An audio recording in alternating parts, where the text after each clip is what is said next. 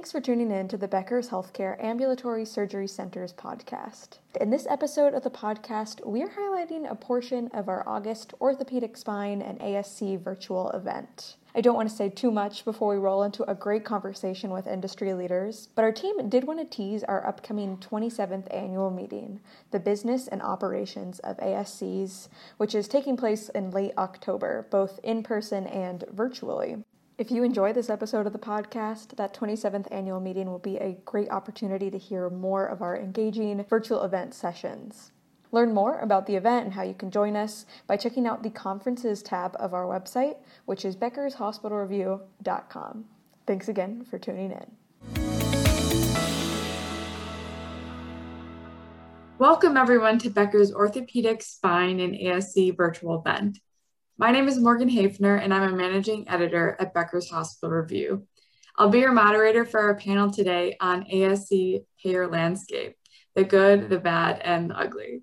I'm really excited to be joined um, for our fantastic conversation today with Doctor Anthony Romeo, who is the Executive Vice President of DuPage Medical Group. We also have Doctor Alok Sharan, who is the Director of Spine and Orthopedics at N J Spine and Wellness. So thank you both so much for being here today. To dive into this conversation, I love the title of this panel, and I want you to say, you know, when you think about the good, the bad, and the ugly of A S C payer landscapes, what comes to your mind? Um, if you could just talk a little bit about that. Maybe Anthony, I'll have you start, and then um, Alok, if you want to weigh in, we'd love to hear your perspective. You know, the, the good of the ambulatory surgery center is that it really asked us to focus directly on patient care for a specific set of diagnoses. The challenge in the hospital is that you have to be prepared and ready to take care of everything.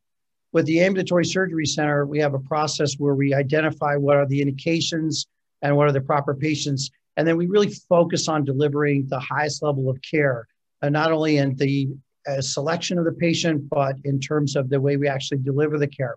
And then when we're actually providing that care, since we have the desire to let them go home, we have to really fine-tune everything. We have to make sure that their preoperative status is in the best place. We have to make sure that we have a perioperative plan with regards to an accelerated recovery from anesthesia. We have to make sure their nutrition is in good position. And when we do the surgery, we have to add things like uh, T X A to minimize blood loss. We have to make sure the surgeries are done efficiently in a shorter period of time. And so overall, it actually drives us to provide the very highest level of care with this incentive that, well, we're going to send this patient home, we need to make sure that everything goes perfectly. And in fact, what we've learned in the A S C then trickles back to the hospital level, and we, we'd like to deliver the same care, care there, but the A S C is under that pressure. So that's been the good. We really have done a great job in providing the patients with a great experience.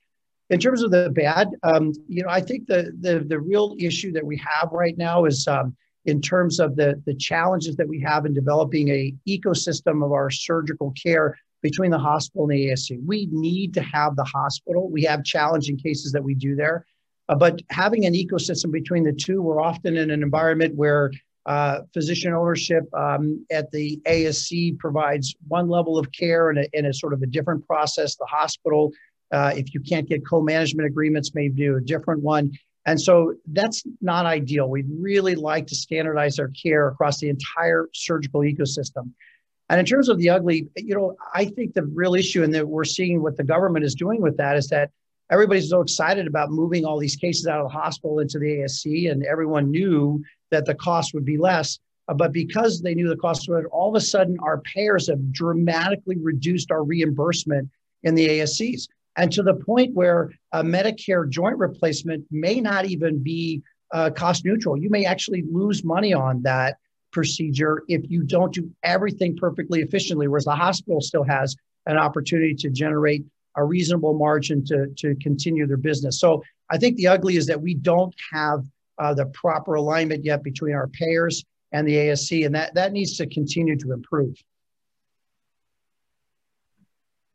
Excellent. Thank you much. Thank you so much, Anthony. Um, and Alok, would love to hear um, good, bad, and ugly. Are they similar to what Anthony said? Are they a little bit different from your perspective? Um, what do you think? I agree. I, no, thank you. And I agree with what Anthony is saying. I think there is no doubt in my mind that A S Cs are the future of medicine but not quite in the shape that we're seeing it right now. Right now, the focus of the A S C is to take care of the patient and perhaps discharge them home the same day. But I think that what we're going to see is a morphing of A S Cs into just more twenty-three or perhaps even forty-hour stays. But the reason why I believe the A S C is the future is this. Um, Regina Herzlinger had written about this notion of focus factories. I'm a big believer in specialization. Um, the orthopedic hospitals tend to be better than general hospitals. What we're seeing now is that um, there's a disaggregation where cases that were being done in orthopedic hospitals are being done in hyper-focused A S Cs. So we're seeing A S Cs that are devoted just to joint replacement and perhaps just to sports medicine. You're seeing in cardiology um, a trend towards just having cardiac A S Cs. And I believe in, uh, in for kidney disease also. And so what we're going to see now is these focus factory A S Cs, where we'll have A S Cs that are hyper-focused on doing joints, hyper-focused on doing spine and pain. And there'll be one or two room A S Cs. They won't be big, but they're going to be more efficient because it's specialized and the experience is going to be better. It may require more than twenty-three hour stay sometimes, or forty-eight hour stay, and there's some creative uh, companies that are doing that in a reasonable way. But I believe now that what you're going to see is a lot of elective surgery will come out of the hospital and move into these hyper-focused A S Cs. That's going to be the future. I think that the law has to catch up to that a little bit. The bad, unfortunately, is like everything else, the pendulum never swings in the middle, it swings at the extreme. And so there's always going to be an issue of safety. I'd like, as Anthony was saying, going to an outpatient A S C is not just simply a change of site and service. At N J Spine and Wellness, at my practice, our motto is get our patients better faster.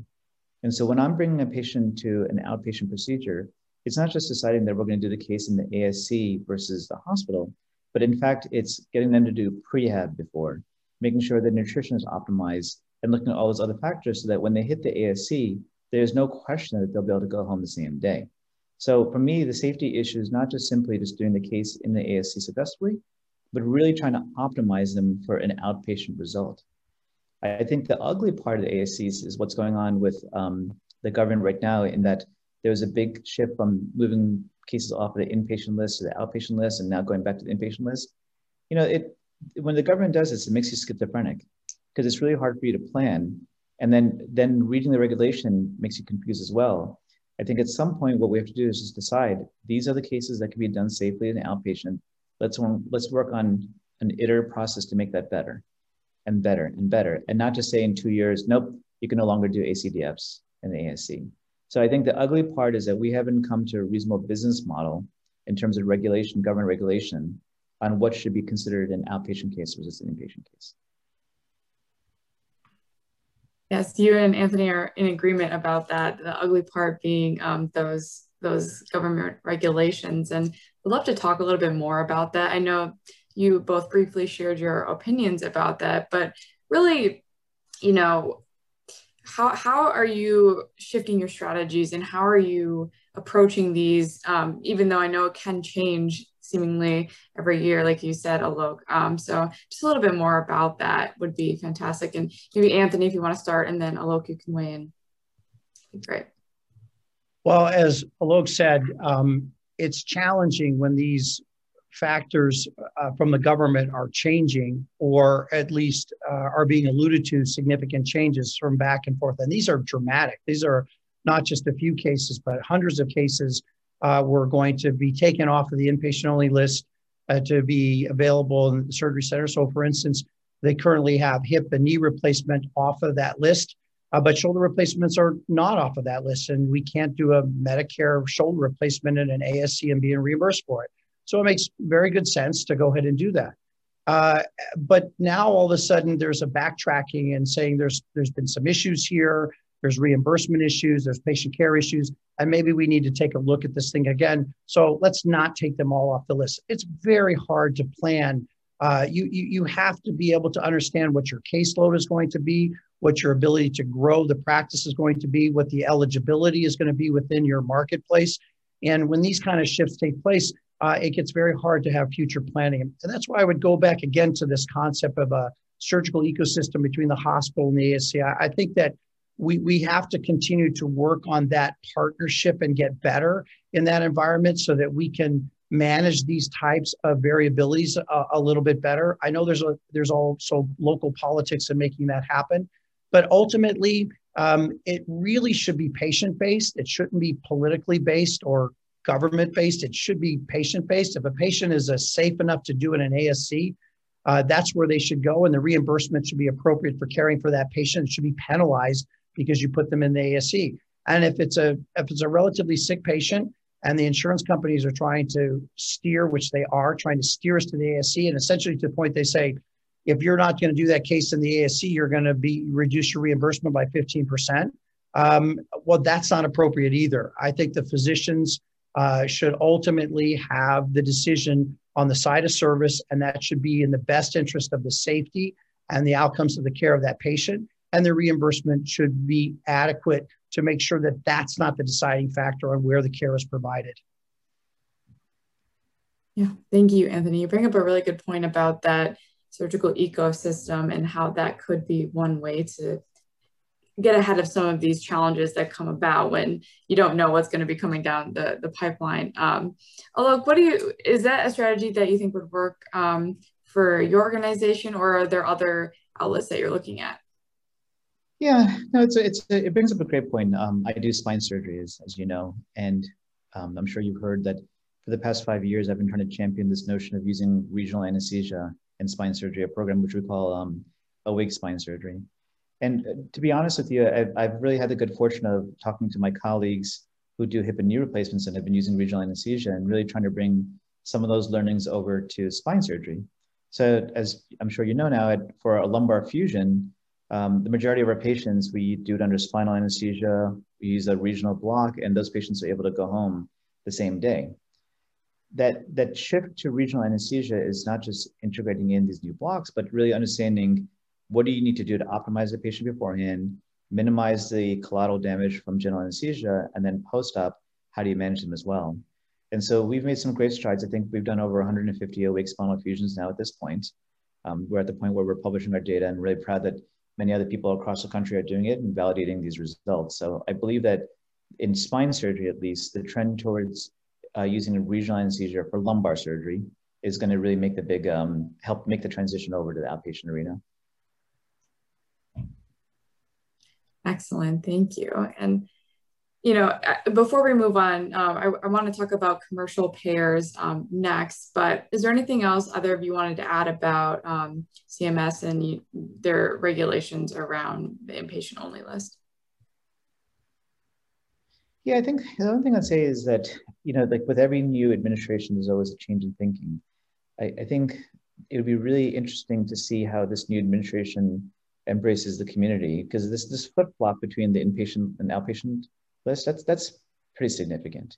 And I think the government has to sort of try to maintain consistency and really iterate as opposed to just flip-flopping. I agree entirely with Alok. I, I think the thing that's frustrating is that we have been moving our third-party private payers into the surgery centers for quite some time. And we actually have tremendous amounts of data to show its effectiveness and safety. And it's as if the C M S people are not wanting that data. They want to make decisions based on other factors uh, that are not really based on patient-related factors. And, and that's frustrating because as a physician, we try to stay focused on what's in the best interest of our patients. We've been using our, our our commercial payers to do these cases in the ambulatory surgery. I remember when we opened up our surgery center in downtown Chicago, and it wasn't approved uh, to do joints by C M S, but we went directly to one of the major payers in our state. And we explained to them, this is the data that we're gonna collect. We will share this with you every three to six months. We've been doing these from the hospital. We'd like to do them here. And literally in one meeting, they said, let's go ahead and do a pilot. And they never looked back. And everything went very well. And, and this is almost ten years ago.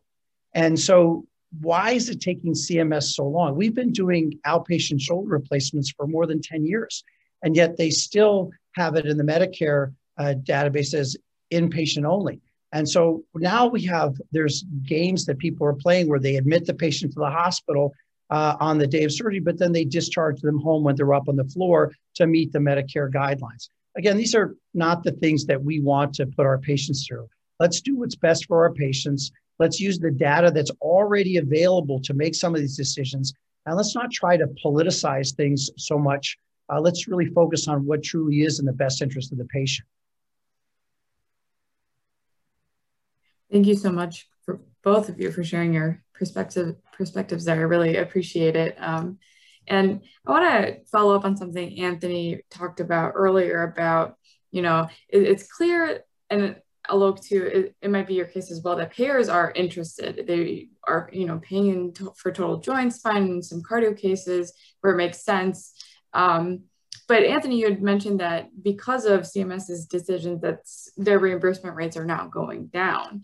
Um, Alok, is this something you're seeing as well, or any other insights you can provide around, um, you know, these private payers and the relationships that your organization has with them? To be honest with you, the the private payers, um, the biggest challenge we're facing with the private payers is the issue of authorization, uh, and those are, and unfortunately, that's that's taking up a lot of uh, bandwidth to deal with, and so it's um, just trying to keep up with their rules is is tough, and that's a moving target because, for example, with Aetna, we just found out that there was um, an uh, an update uh, in terms of their authorization, and so it's a moving target. So to be honest with you, it's it's it's a little bit frustrating because um, you just don't know who to talk to. But in New York, I, I practice in New Jersey, but in New York, um, I believe there's a local Blue, Blue Cross plan in New York just said that if you're going to do a case in an A S C, it won't require any authorization, versus if you do it in a H O P D, it will. So again, it's a moving target. We don't know. Hopefully, we don't know what's going to happen. So it, it's becoming more and more challenging because. Um, You know, in, in the tech world, it's very easy to be agile and change course, but in healthcare, it's really hard. It takes a while to plan for things, to develop an outpatient pro program, talking about the optimization that Anthony was talking about. These are things you just can't just start and then change in a week or two. And so I believe that um, the payers have to sort of, like Anthony's saying, be collaborative and understand that it's a process and you have to iterate upon it. The first result's not going to be the best result, but over time, as long as the goal and the values are there, you'll get to that point. But when they're constantly changing the rules and regulations, it's just trying to keep up is the challenge. That pre-authorization challenge, is that something you're seeing as well, Anthony? Oh, yes. Um, we all are. I mean, we can see there's essentially an outcry by the entire medical community that this is just too much, Morgan. You just, you can't keep doing this. And it looks like this presidential uh, uh, administration is going to get after this uh, pretty aggressively because of how it does affect the patient care.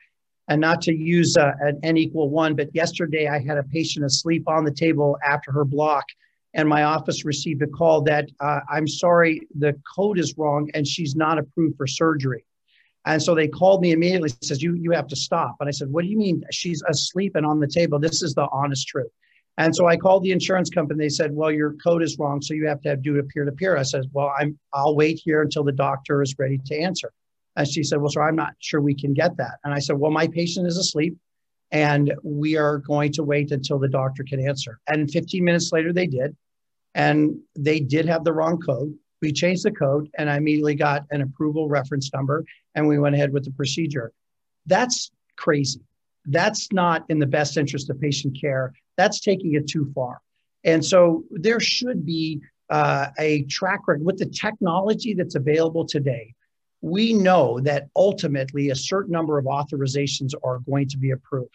Making us go through these extra steps is unnecessary, and probably about ninety percent of the cases that we are used to applying the appropriate indications for. Uh, as Luke just said, Aetna makes me fill out a two-page document every time I want to do a joint replacement to answer the questions that we answer as physicians to see if it's the appropriate patient to have surgery.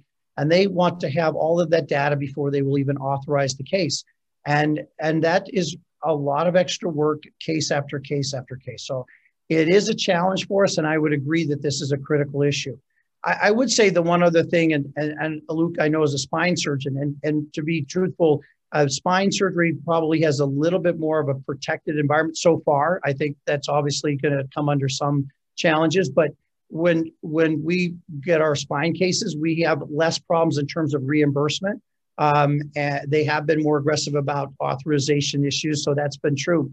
But in our joint replacement world, that's actually not just the authorization, but also the reimbursement.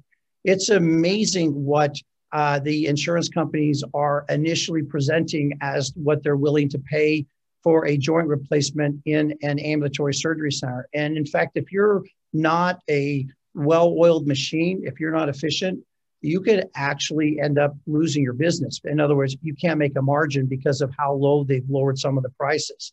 And that's really true with Medicare. I, I mean, if you uh, look at the margins on Medicare, you cannot run an A S C based on a high volume of Medicare hip and knee replacements. You just, the, the margin is so tight.